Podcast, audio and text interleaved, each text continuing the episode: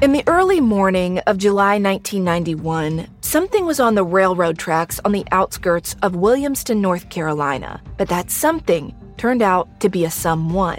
Why was he there? I'm investigative journalist Delia D'Ambra, and over the past year, my investigation for the latest season of my show Counterclock has plunged me into the details of a mystery so big and so bizarre that it feels like fiction, but it's not. It's reality. And the reality is that while my investigation started as a look into one man's suspicious death, what I uncovered is a web of small town secrets, a string of other crimes, missing people, and so many other suspicious deaths. These are all things that I think many have tried to keep hidden. Do not go looking for answers. I've had to rethink everything I thought I knew about where I'm from. That somebody is somebody's plural. Listen to Counterclock Season 6 now wherever you're listening. This episode is brought to you by Progressive, where drivers who save by switching save nearly $750 on average. Plus, auto customers qualify for an average of seven discounts. Quote now at progressive.com to see if you could save. Progressive Casualty Insurance Company and affiliates. National average 12 month savings of $744 by new customers surveyed who saved with Progressive between June 2022 and May 2023. Potential savings will vary. Discounts not available in all states and situations. This is a big year. The Ohio Lottery's golden anniversary. 50 years of excitement, of growing jackpots and crossed fingers. 50 years of funding for schools, of changed lives and brightened days. 50 years of fun, and that is worth celebrating. So watch for can't miss promotions, huge events, and new games that will make the Ohio Lottery's 50th year its biggest one yet. Learn more at funturns50.com. This show is sponsored by BetterHelp. Now, before we dive into the twists and turns of our latest investigation, let's take a moment to understand the value of having a sanctuary to decompress and sift through your thoughts. Therapy is that haven. If you're thinking of starting therapy, give BetterHelp a try. It is entirely online, designed to be convenient, flexible, and suited to your schedule. Get it off your chest with BetterHelp. Visit betterhelp.com slash AOM today to get 10% off your first month. That's betterhelp, H-E-L-P dot com slash AOM. Previously on Anatomy of Murder. I was a victim of the Southwest rapist. This is a sociopath that raped 30 women allegedly. That person was killed that night. That person died. He pled out to 45 year sentences. Unfortunately, it, it did not stick. I just always, always knew in my heart that he was going to get out. The word immediately went out that Roy Jones is being released, and Roy Jones is coming to Denton County.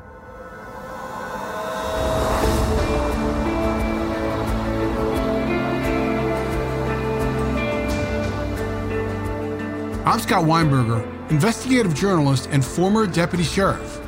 I'm Anna-Sigga Nicolazzi, former New York City homicide prosecutor and host of Investigation Discovery's True Conviction.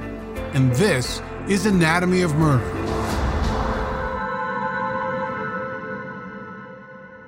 Today's story is a continuation of last week's episode, but it is really a completely separate case from last week's. However, we're telling them both to you together because the stories are linked. So we recommend that if you hadn't already listened to it, go back please and listen to part one so you can truly appreciate how today's story comes back full circle. Last week, we featured a former prosecutor from Denton County, Texas, Forrest Beadle, who now sits as a judge. His passion for the law runs deep in his roots. My father and grandfather were both attorneys. My sister's an attorney too, so it runs pretty strong in the blood, the law that is. But law wasn't his first passion. I went into the Army as a regular Army officer in the tank corps, and I was a tank platoon leader. His assignment was an infantry tank officer, which is exactly what it sounds like responsible for tank and cavalry forward reconnaissance on the battlefield, It's a job that requires thinking on your feet in really stressful situations, which I believe is a perfect setup for a career in crime fighting. I am not a, a military gal without a lot of military expertise, but Tank is kind of the epitome of cool, you know, when you're talking about that world. Initially, when I left the service, I didn't plan on going to law school, but I enjoyed just about every moment of being a prosecutor with the DA's office. When you think about how he went from platoon leader to prosecutor, you know, right away comes to mind how important it is to always be vigilant as a trial attorney and also never to underestimate the other side. But whether you're on the front lines in the battlefield or in the courtroom, there wasn't much that could prepare Forrest Beadle for the likes of Rory Keith Jones, a person that he describes as pure evil. Back in the early 1980s, Rory Jones and his accomplices had committed unspeakable crimes a series of abductions, sexual assaults against women. The community and the media notoriously dubbed them the Southwest Rapists. I can only imagine what it was doing down in Harris County, especially if the media was reporting it and giving them nicknames. I'm just about to turn 50. I'm old enough to remember vaguely Ted Bundy in Florida the huge terror that that kind of causes when you have a couple of guys like this running around doing these horrific things to people. I mean, it has a devastating effect on the community because it just puts everybody in fear. Jones received a 45 year sentence, but because of a charge reversal, he was paroled in just 27 years. And once released, he settled in Denton County, where his sister resided. And Denton County was soon notified of his presence. Since Rory Jones was classified as a sexual offender, and as it is in most states, Texas requires notifications to not only law enforcement, but to the citizens that live in the general area where he resides. The sex offender unit in Carrollton PD got a notice that Rory's being paroled, and before he even hit town, they already had a flyer up on Rory. It's just a little one page, almost looks like a warning poster. You know, had his bookend photographs, a current photograph of him at 51, and then, of course, what he was convicted of and what he was on parole for. And within just a couple of months of his release, on June 23, 2011, police get a disturbing call from a hotel owner. Mr. Patel, the owner of this hotel, was the one that made the 911 call that someone was messing with one of his housekeepers. A housekeeper was being attacked. Someone was attempting to abduct her and sexually assault her something clearly amiss was going on. You could hear a lot of excited voices in the background, and you could hear quite a bit of very excited and upset Spanish in the background. Now, we're only going to use her first name, Modesta, to protect her identity. Here is how she described the attack in detail to the first officers on scene. She and her sister had finished cleaning their rooms and she was taking a break. And the hotel that they were at, it was like a big rectangle. And so at every corner and then in the middle, you had stairwells that went up and down the different levels. She was sitting on one of the first couple of steps of the stairs, smoking a cigarette, I believe. A man walked past her, but then comes back behind her, armed with a screwdriver, telling her if she didn't do what he said, he would stab her. And that's when he started to try to take her. She started screaming as he's trying to drag her off. Then he began beating her and dragging her towards a truck in the parking lot. She is able to wrestle her way away from him and she runs straight to the room where she was staying at the hotel with her sister. Now, inside that room was her small, young child. But that wasn't it. It wasn't over because that attacker came back and was beating on the door, refusing to go away. And that's when the handyman there for the place, who was a former Marine, he comes up and starts screaming at him. He's like, What are you doing? He didn't know what was going on, but he said there was no way he was going to let that guy get in the door. It was only now when the hotel owner and more people started to amass that the attacker finally fled.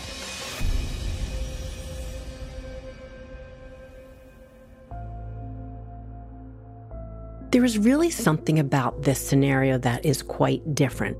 It is the brazenness of the attacker the relentless pursuit even after she escapes and gets into her room. He doesn't flee to get away because there's obviously, uh, presumably, a big commotion. He goes back to her room and is beating on the door to try to get in to make sure that he gets what he came there for.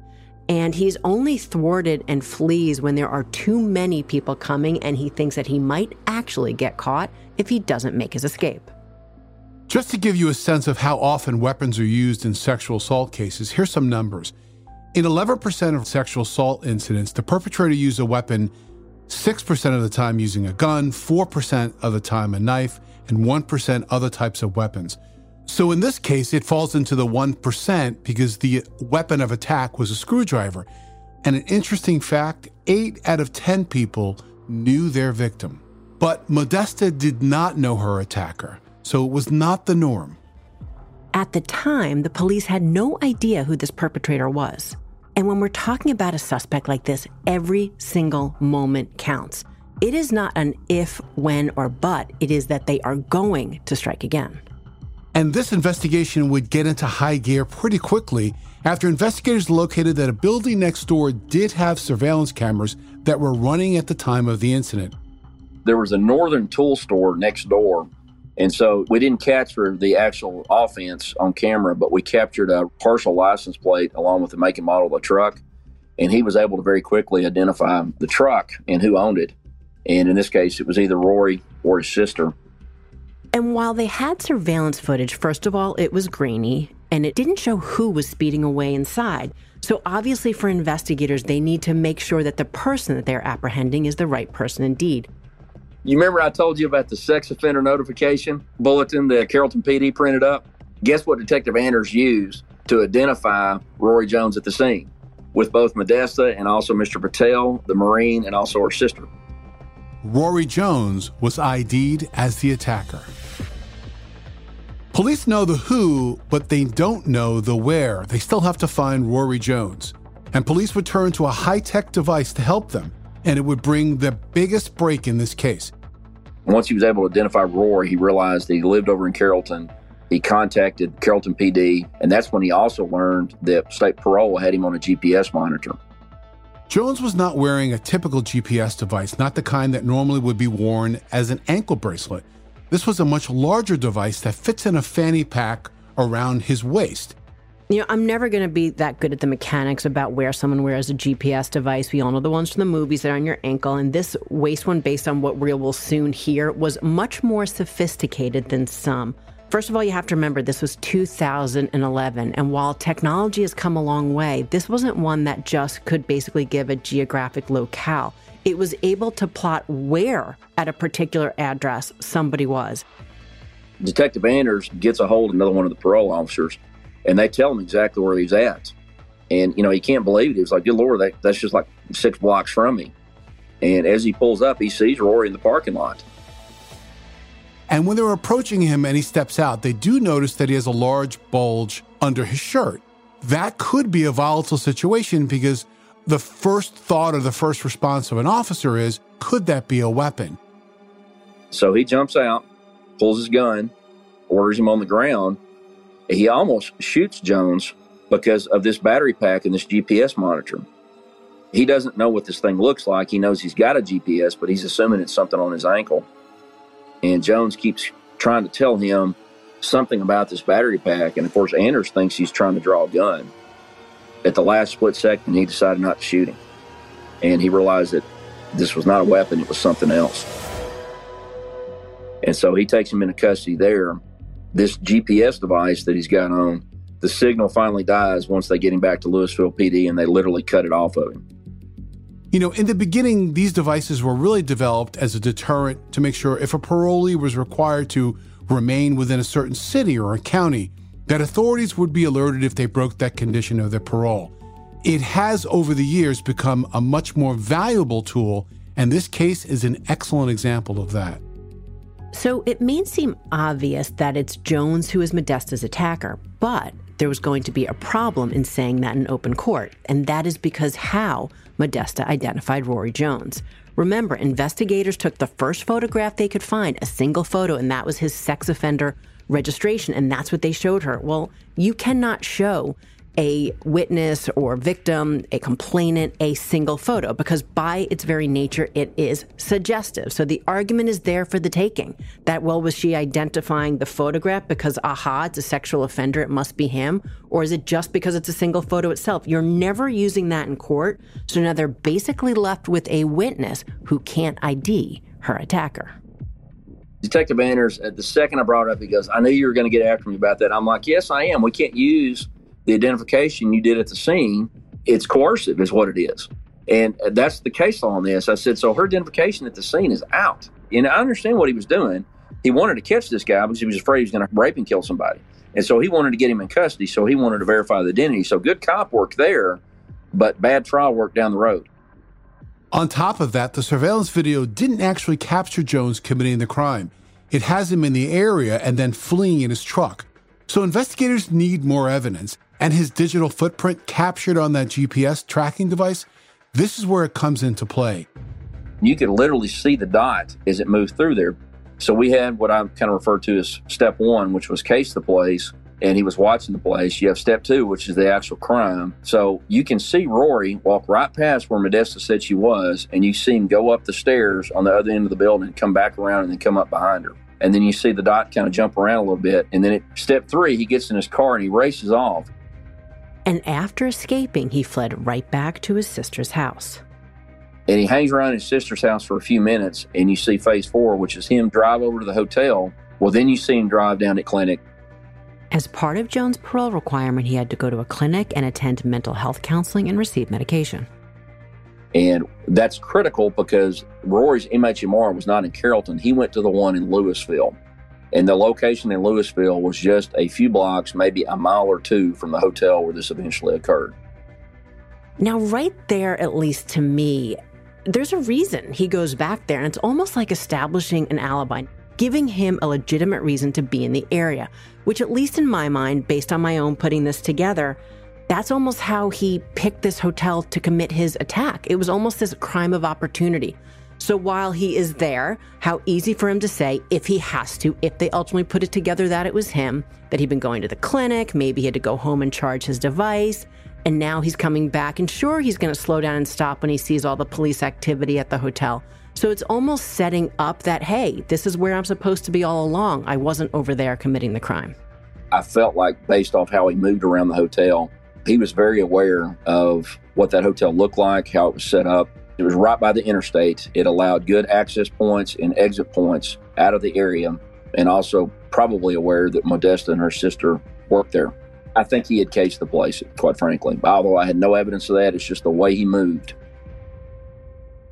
I want to just pause from the story for a moment to just talk a little bit about the psychology of sexual predators. Now, I'm not an expert, but I've spoken to many of them and I've read quite a bit. And unfortunately, I've seen the aftermath of many of these crimes and heard those survivors' accounts. And when you look at sexual predators from the data and the research, there's a few things that are almost always in common. The crime itself, it's not about the sexual component. I mean, that's secondary. It's really all about the power dynamic, that desire for control and there is definitely a level of narcissism in this the world revolves around me that most of these offenders portray. You know, they're antisocial, manipulative. They may seem like they get along with people, but it is only to ultimately get what they want. And for sex, to them, it is all about the possession. And here's the thing that really is important here is that the only chance for change is if they take that intervention on and if they want to change and if they don't, there is a high likelihood that they are going to reoffend. And unfortunately, that's exactly what we're seeing right here. Now, the obvious question would be why would somebody who was wearing one of these devices commit a crime or violate their parole knowing that they are being tracked? But I guess in other similar questions we've talked about, some people just don't care. Offenders believe they are smarter and they won't be caught. I almost think that Jones thought he had it all figured out, right? He's far off from the place where he'd committed all these other crimes decades ago. He's picked this facility, which is nowhere near his sister's home. No one in that hotel knows him. They hopefully aren't going to recognize his face, according to him. They don't know his truck. And again, remember, there's no surveillance footage from that hotel. It's only by chance that nearby had some that captured a partial plate of his truck. So it really almost was potentially the perfect crime as far as attempting to get away with it. But fortunately, fate played its hand and it didn't work out the way he planned. Police charge Rory Jones with aggravated robbery, aggravated assault, and attempted aggravated kidnapping. But it took almost two years before the case went to trial. And a lot can change in two years. And in this case, for the police and prosecution, it's all going to be could they locate their witness, Modesta? Quite frankly, we were a little freaked out because we couldn't find our victim. I said, look, if we cannot find her, we don't have a case. So, where was she?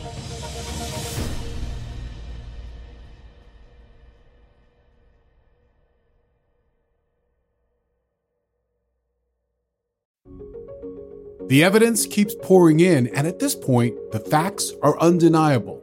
It's an open and shut case. Monopoly Go is the most fun you can have in a mobile game. Everyone is still talking about Monopoly Go for a good reason. It's an absolute hit. Millions of people pass Go every day because this game is always bringing something new to the table, like countless crazy tournaments you can join with friends as partners or teams, or timed events offering bonuses like massive multipliers or rent frenzies to help you get huge rewards. And there's so many rewards to discover. Rare stickers you can trade with friends to complete albums, delightful emojis to taunt people with when you raid their riches, unique playing pieces, and so much more. The verdict is in. With Monopoly Go, there's something new to discover every time you play. So don't miss out. Go download it now free on the App Store and Google Play.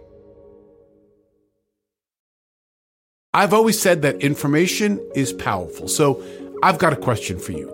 Have you ever had the feeling that someone wasn't being fully truthful with you when you needed to do a gut check because you're pretty sure something wasn't adding up about someone's past? Well, you should turn to Truthfinder. Whether it is a neighbor or a random phone number that keeps calling you, Truthfinder has you covered.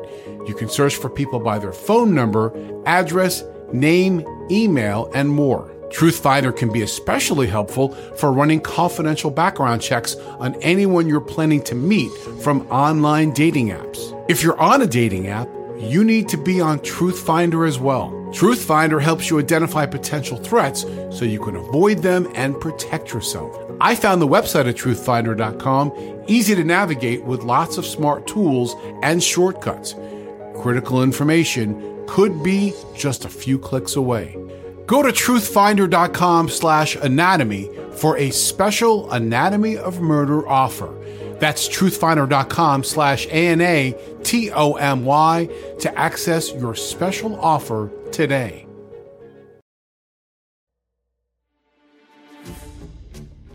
It would take two years after the assault for this case to make its way through the system. Now it's time for Jones to stand trial, but prosecutors had one huge problem. They can't find Modesta.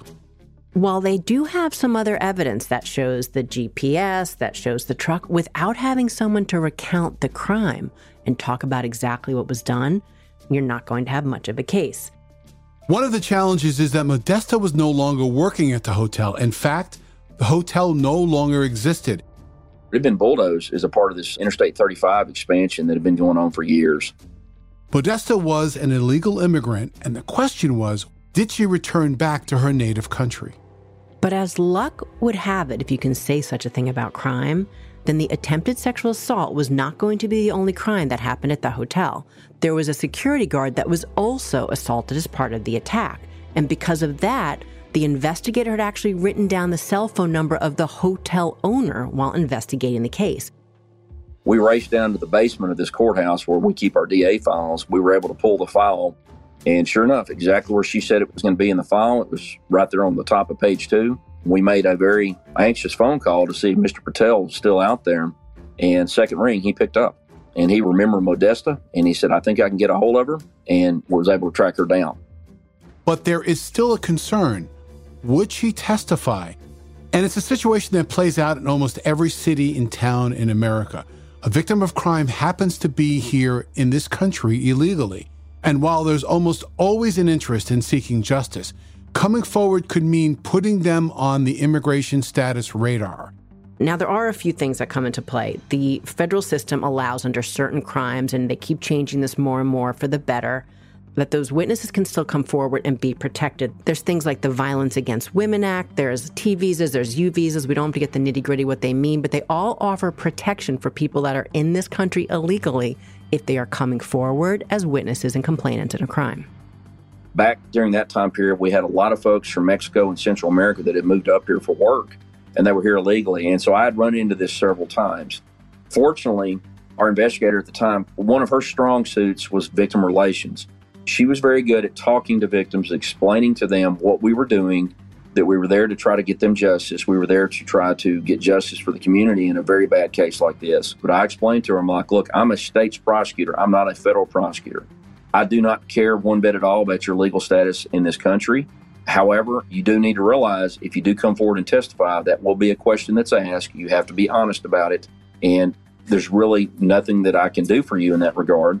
But at the same time, there's nothing I'm going to do to you in that regard. You are my victim in this case, and that's all I care about is making sure that you're safe and making sure that you get justice in this. She was still apprehensive, of course, but she had no problems coming to testify. She withstood a horrific attack, and now she was going to stand up against that in court and tell the jury exactly what happened. As the trial begins, Forrest remembers what it was like seeing Jones in the courtroom, being able to look at someone and get an immediate sense something is just not right.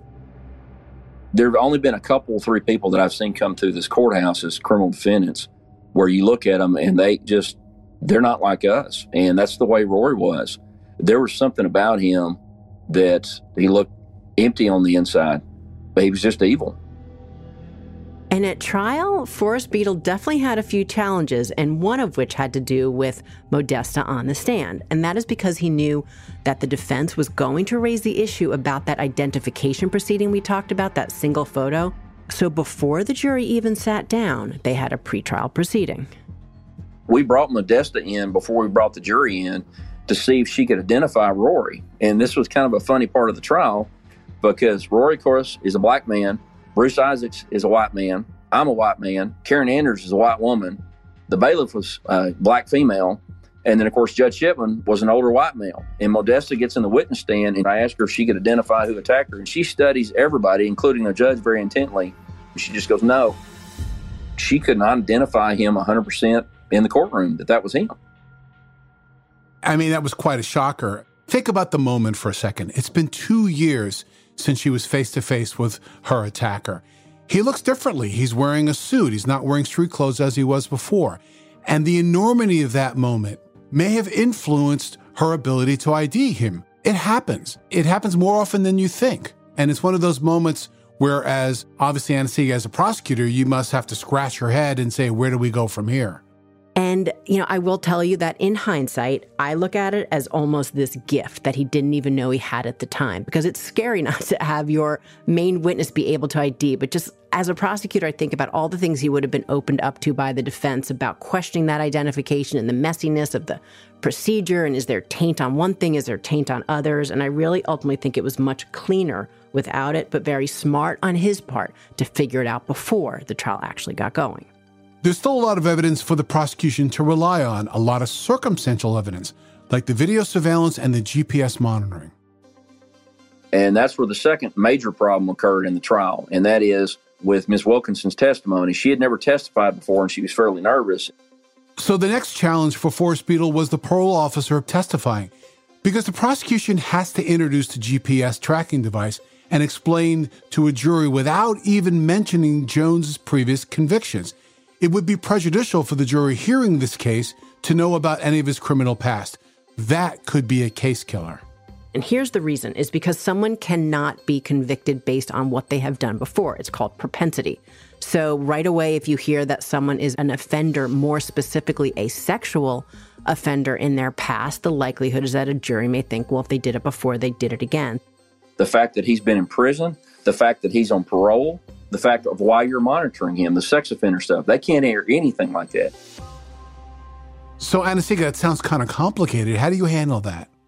So, we usually do it with leading questions. In reality, the way that it's normally going to work is that it's going to be prep, prep, prep your witness to let them know the dangers of pitfalls of mentioning this. So, hey, we are not going to mention this word. So rather than have you testify falsely in any way, because this is an obvious thing that would be in the middle of your sentence about why you're even looking at him, you're going to ask these very short, pointed questions that your witness can answer truthfully. And then, where necessary, you will lead them where you're not normally allowed to do that. The information has to come for your witness, but the judge and the defense certainly don't want that information coming out. So they're going to be able to change the rules a bit to have them technically be honest, but everyone knows that you are leaving out something the jury can't hear. And I told her, I said, I'm going to ask you your name. I'm going to ask you if you had a reason to track Rory Jones with a GPS device. And the answer, of course, is going to be yes. I don't want to know what you do for a living, all of this, because again, we're in the guilty, not guilty phase of the trial. And if it comes out he's a recidivist sex offender on parole, that's going to immediately trigger a mistrial. And we can't have that. And what happens next in the trial just made my jaw drop. Penny is out there. She's kind of nervous. And Ms. Wilkinson gets up there. And I still remember this because I thought I was about to die of a heart attack. I'm up there showing her some documentation. And I ask her her name. She gets that right. And I said, Did you have an occasion to install and track the defendant, Mr. Jones, on a GPS device. I forget how I worded the question. And Ms. Wilkinson uh, has a real country accent. She kind of leans back in her chair and she goes, Well, you know, these offenders, and my heart at this point stops for a good three seconds. Ouch. I mean, that's not exactly how Forrest wanted to see the testimony go. Again, it's like bomb number two just went off in the courtroom, but this time you had the jury sitting there, so it's actually much, much worse. The fact that it would come out of her mouth on the stand so easily, that is a really big problem. Well, my face is kind of a good poker face for a split second. Because the second she said offender, it took about a half a second for me to realize what she said, and everything else happened like in a blink of an eye. The defense attorney objects. LD Shipman, the judge, sustains the objection. Very quickly, that judge gave a limiting instruction and told the jury to disregard what was said. And I really do think that the saving grace in this one was that the witness didn't say a sexual offender, because I really think that might have been game over for the trial. That is a real cleanup on aisle three. I mean, this could have been the entire case. Finally, judge looks at me and he goes, Mr. Beadle, you may proceed.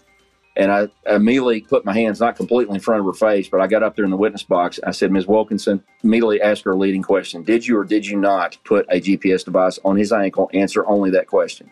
From that forward, I got my three answers I needed to prove up that he had a GPS device on his ankle, which was how we were getting identity. So the judge cured that potential error on the record right there by ordering the uh, the jury to disregard her last answer. That's the way you could do that. In the end, the prosecution was able to use the GPS evidence. And after all the evidence was presented, the jury was excused to deliberate. And when they returned, they found Rory Keith Jones guilty. After the guilt phase comes the sentencing trial. At this phase of the trial, prosecutors and defense, if they wish, even can bring in witnesses. You can talk about a defendant's prior convictions, all things that will hopefully aid the jury in deciding what the appropriate punishment should be. And without any doubt, Forrest Beadle was definitely going to bring out Rory Jones' prior convictions from 1982. And this is where the story takes yet another dramatic, unexpected turn. That's where Liz was going to be literally our star witness. But the person who's called in by the prosecution isn't Liz Lowe, it's actually Detective Liz Lowe.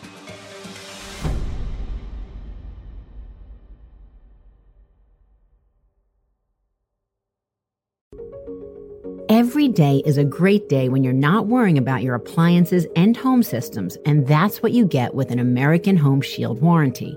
Unexpected breakdowns like a leaky faucet or a faulty water heater won't break the bank with an American Home Shield warranty because covered repairs and replacements are taken care of, just like that. Choose a plan that works for you and your budget, and then it's simple. When a covered item in your home breaks, contact American Home Shield and their trusted and qualified pros will fix or replace it based on the coverage limits in your agreement. Don't worry, be warranty. Right now you can take 20% off. Go to ahs.com slash AOM now to save 20%. That's ahs.com slash AOM for 20% off any plan. American Home Shield. Don't worry, be warranty. See ahs.com slash contracts for coverage limits, including limit amounts, fees, limitations, and exclusions. New Jersey residents, the product being offered is a service contract and is separate and distinct from any product or service warranty which may be provided by the home builder or manufacturer.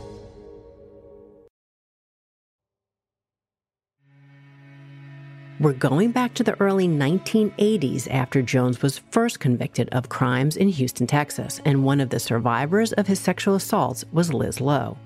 In the years since that conviction, since the crime was committed against her, she had drifted, relationships had faltered. She had all the emotional pitfalls that you would expect with PTSD and having that type of trauma in her life. Not an emotional wreck, more numb, really, just more numb and just obsessed with my thoughts of, you know, what had happened. And, you know, I just knew that I was going nowhere. And like many in the same position, she turned to victims advocates to sort of get some direction and some understanding about some of the things that she needed to do within herself. And then one day, Liz Lowe had a huge realization. I was talking to the victim service office one time and I said something like, you know, I just wish I could do something, you know, to help other victims. She said, well, wh- why don't you? So I just kind of had this epiphany and I'm like, you know what? I'm going to be a police officer. Turning pain into purpose, I've said it before, and I am super impressed and in awe of Liz's mindset, her perseverance, how she wasn't doing this for herself, but she was doing it for other survivors of sexual assault. I didn't want someone else to be the lady from the convenience store who, you know, went from a happy marriage with a toddler to, you know, living homeless on the street, addicted to drugs, and her son, you know, now in prison. I needed something in my life to give me value again and to incorporate this horrible thing that had happened and make it useful. Make it where that it no longer was eating at my core but was like feeding my core. And that's exactly what she did and she chose not to let it define her but help her grow. Liz, who had a baby girl at the time, couldn't just enroll in any police academy because certain ones require you live on campus. So she made her way to Florida where her mom and relatives were. And Liz spent enough time working at a Red Lobster to claim residency and then went to the academy. My nickname in the police academy was Private Benjamin because I was like, uh, know what? I needed to pay attention every single day in class with the tactical things because it wasn't part of my nature but I made it through. It was just strange to me. I mean, it was very paramilitary and the tactical teachers would yell and scream at you right in your face and kind of in that, you know, break you down to build you up kind of thing. I remember my time I was through the academy. It was really difficult, but so challenging because I knew that in my heart, being a member of law enforcement is something that I wanted to do, want to be part of. But I made it through. I didn't quit. She was resilient, and in the end, she graduated near the top of her class. There are two ways to go through a police academy in the state of Florida. One is to be hired by an agency and sponsored through the academy, and once you graduate, the department that sponsored you, you get to work for them. And the other is to put yourself through the academy, and then once you're certified, apply for open jobs at various agencies around the state. Liz did the latter once she graduated and she began interviewing. And the story of her getting her first job is a story in and of itself because she's decided that she wants to go to this small town called Bunnell in Florida, but it didn't go as she expected. I go and apply and um, have an interview with the chief there. And this interview is going great. End of the interview, he's like, okay, well, you know, uh, it's been so nice talking to you, but I just don't think that, you know, we really have a place for you here. I just don't think you'd be a good fit in this department. So I'm not even going to take your application. And of course, I got my car, started crying like a baby, and drove all the way back home to St. Augustine. Like, oh, I can't believe this is so terrible. I think about how deflated she must have been, but he did leave her with this that there was another local department in a place called Flagler Beach that he thought she would be the perfect fit for there. Well, the next day, that chief had had the initiative to call the chief in Flagler Beach. And that chief said he really like set up an interview. That's how she ended up in this department. That yet another great fact is that she was the first woman to be in that small department of, I think it was eight or nine officers at the time. In her 23 years, she went from officer to detective and built a reputation for tenacity. She was featured in an FBI magazine and honored with the Law Enforcement Memorials Foundation for rescuing a parachutist who drowned in the Atlantic. You know, it was like one blossom after then another blossom. It was just like an amaryllis, you know. It was like um, my career would be like, you know, just blossoming. And I remember when my chief called me into his office and said, they're going to be having a drug court here, and I want you to participate. She volunteered with the Flagler County Drug Court, a pretrial intervention program for nonviolent first time drug offenders. Helping where I can, you know, with people who are experiencing lack of being able to manage their life because of trauma. And Liz's next move in 1999 directly impacted the ability for victims to get financial assistance. She wrote the police department's first Victim of Crimes Act grant and established the grant program for the agency. It is designed to assist women and children impacted by crime and has provided the Flagler Beach Police Department with more than 1 million in federal grant dollars. You know, if it was a domestic violence situation and and you, you know, needed to get your GED, then we would help you with getting your GED. If you weren't allowed to drive, we would help you get your driver's license. We would help with changing locks and just doing all kinds of things, thinking outside of the box of what can we do to make this victim more successful through this trauma. Who better to know how to deal with the aftermath and what's to come, how to position yourself to move ahead and to heal than someone who is a sexual assault survivor like Liz? Mr. Jones and Mr. Nickerson, you know, they went on their spree of evilness and not realizing that in the long run, it was going to be such a greater good for so many people. So I'm sure they'd be pretty pissed if they knew that. Now back to Rory Jones. When he was first parole, Liz was on top of it, trying to do whatever she could to make sure it didn't happen and that the community was aware of who they were dealing with. There's this story that she tells about a phone call that she made that she called the state attorney of Texas after she heard that Jones was paroled because being Liz, being Liz, and all of you are going to say, of course she did. If so, she did. And the person on the other end of the phone basically brushed her off and said, you know what, lady? This happened decades ago. It's time to get over it. But you know what? As time went by, Liz had another opportunity to call that same person back. And this time it was very different. And I called that state attorney back too.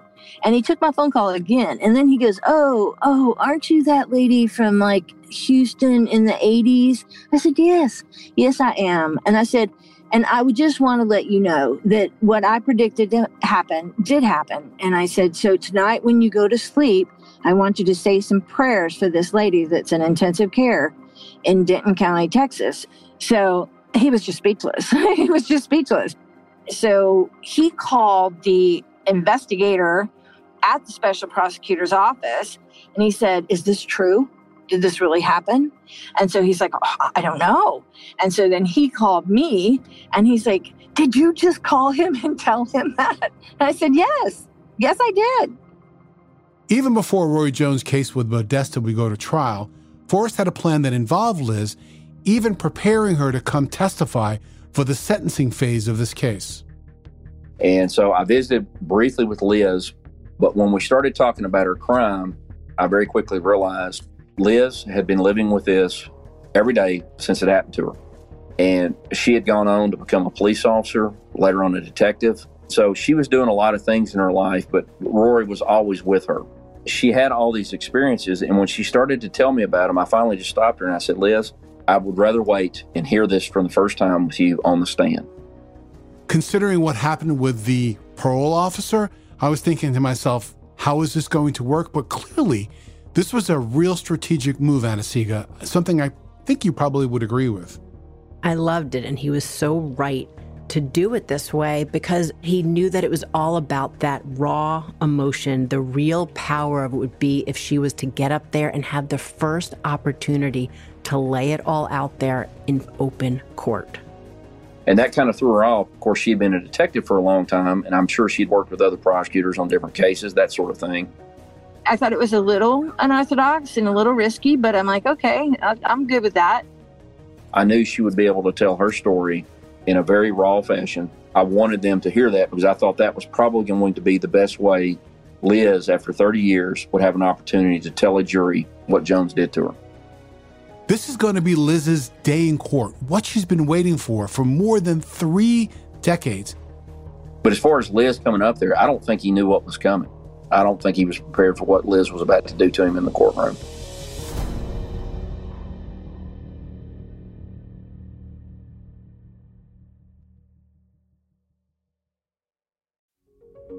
Busy parents have enough on their plates without adding your children's homework to the list as well.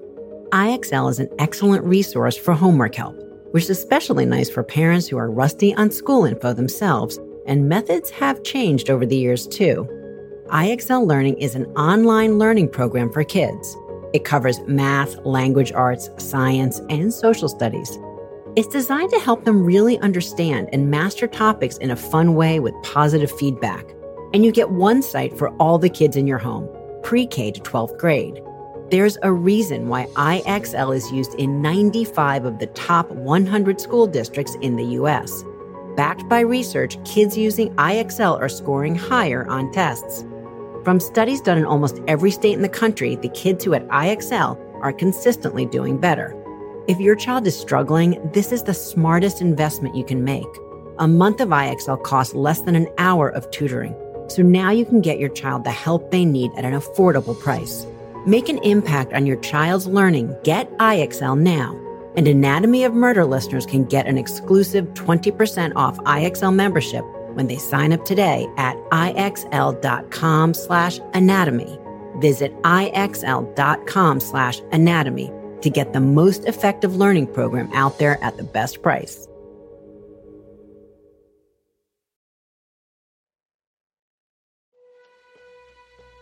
Just a heads up this next part of our story uses some language that some may find offensive.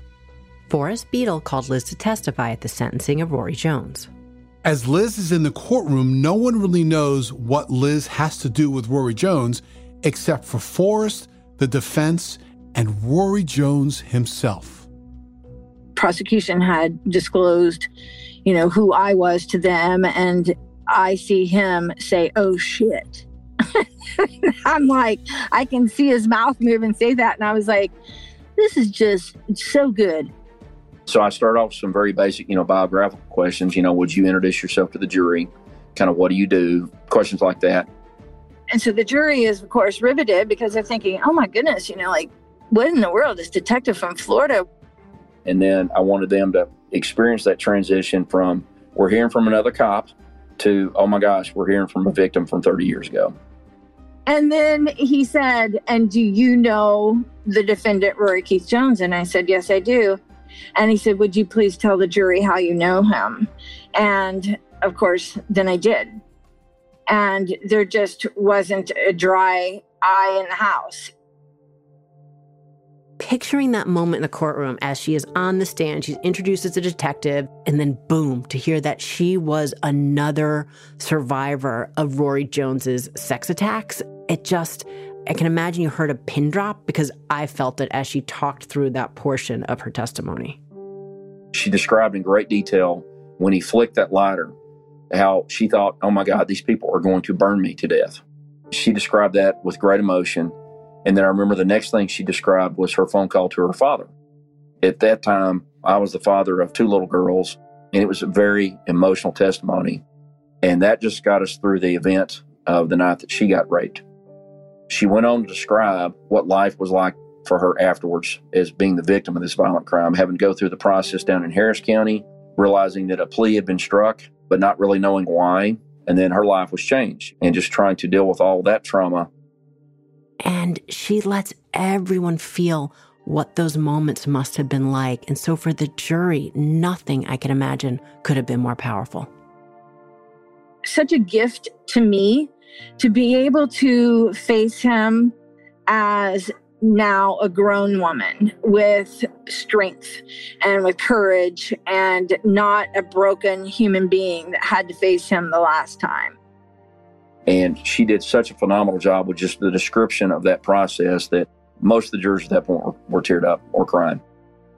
But Rory Jones's defense team felt like they had one more move to make, and that was to have Rory Jones testify now, again, a defendant never has to present any evidence, and a sentencing phase is no different. But at this point, it's like maybe the only chance he has left is to instill some sort of sympathy. I don't know if it's about his past or, or something they think he can say to maybe mitigate something to at least lessen the number of years. Well, when Liz was done testifying, when we had rested our uh, punishment case and it went over to the defense, the uh, defense attorney kind of expressed a little bit of frustration with his client. He was like, Mr. Jones, it's your, your choice. You want to testify or not? And finally, Rory sat there for a couple seconds and he goes, he goes, I want my bologna sandwich. I want my bologna sandwich. I mean, that day in jail was bologna day. And knowing that Liz's testimony had members of the jury, even the judge tearing up, he decided to pass on testifying. And hearing him make that statement made crystal clear that he knew that she had devastated him too, because it was basically saying, Take me back, it's game over. He knew exactly the sentence that that jury was about to pronounce. He received a life sentence for both the aggravated assault and aggravated robbery convictions. And the judge stacked the sentences on top of each other. And basically, what that means is that they weren't going to all run at the same time. It was great. The judge was great. The sentence was great. The jury was great. And the judge made one extra effort to do one more thing in addition to the stackable sentences. I remember Judge Shipman stacked his life sentences on top of Liz's case specifically. And then I'll get emotional on this. So the judge said he's going to have to finish his sentence for the original charges. And he said, just talking to the clerk, I want to make sure that it's this case number. So when he did that, somebody piped up, defense attorney or somebody said, Well, Your Honor, it doesn't really matter. And he looked at them and he said, I think it matters a lot to somebody sitting in this courtroom right now. And I was just like, You know, I love you. I love you, Your Honor. Like, you get it. You get it. And it did matter. It did matter. How meaningful that must have been for Liz she knew that the main crime that had really taken so much from her had never appeared on his conviction docket, the sexual assault, but that the judge now, all these years, decades later, was going to make sure that the first sentence that he had to serve was for her. Let's button up one more thing. There were two people who attacked Liz back in 1982. You may be asking yourself, whatever happened to the second assailant? His name was Robert Nickerson. Robert Nickerson died in prison shortly after his incarceration, maybe just within a few years. Two cases, decades apart, would bring Liz and Forrest together. I know the line that good versus evil is a cliche that's often used in movies, but for me, Forrest and Liz together made sure that Rory Jones will never have another opportunity to harm anyone else. For Liz, it has been a long, painful journey, but that day was a good day afterwards, when it was all said and done, the whole gang went to lunch. And I called my wife and I said, "Get the girls. I want them to come along and meet Ms. Williams because she was such such a warrior. I mean, she really was." We've maintained a friendship since then because he's my hero. I mean, he literally is like my knight on the white horse that slays the dragon. I always knew it wasn't over the gift that Forrest gave me was knowing it was over. It's not a coincidence that we're first releasing this story to you on International Women's Day. As a detective, Liz spent 23 years of her career helping thousands of crime victims, yet never publicly disclosing her personal story about the darkest moment in her life, not until she retired. From pain to power to purpose, Liz Lowe is not only a survivor, but she is a true change maker. Liz made reference to this flower, an amaryllis. And if you don't know what it is, you should look it up because it is this gorgeous, bright flower. And I kind of keep thinking about her story in relation to that. It's something that starts in the ground, it's a bulb that's covered in dirt. And for some reason, I think about that as her attack. But that once it grows, it blooms over and over again. And it just gets better as the years go by. And I really think about that as I hear Liz talk, not only about her past, but what she is doing with that passion to empower others. And it also goes towards these two women, not only Liz, but Modesta, tied together by horrific acts committed by them both separately, decades apart, and how they should be symbols of strength and power for us all. If you are the loved one of somebody who has experienced trauma, please be patient, be compassionate, and to the victims, please, please get help and know that at the end of the day, you can get better and it does not have to define you. And if you do let it define you, let it define you for the better.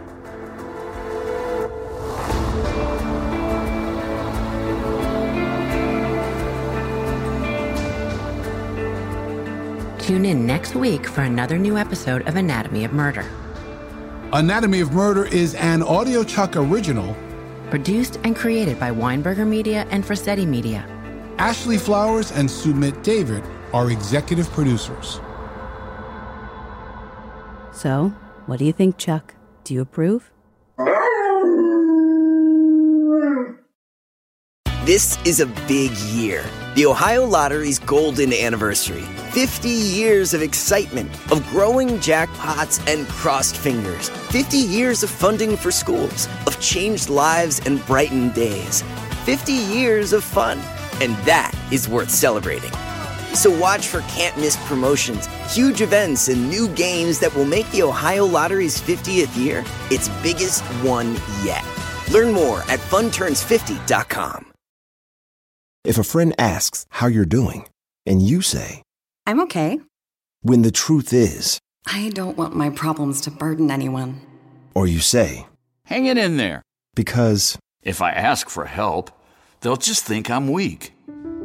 then this is your sign to call, text, or chat 988 for free, confidential support. Anytime. You don't have to hide how you feel.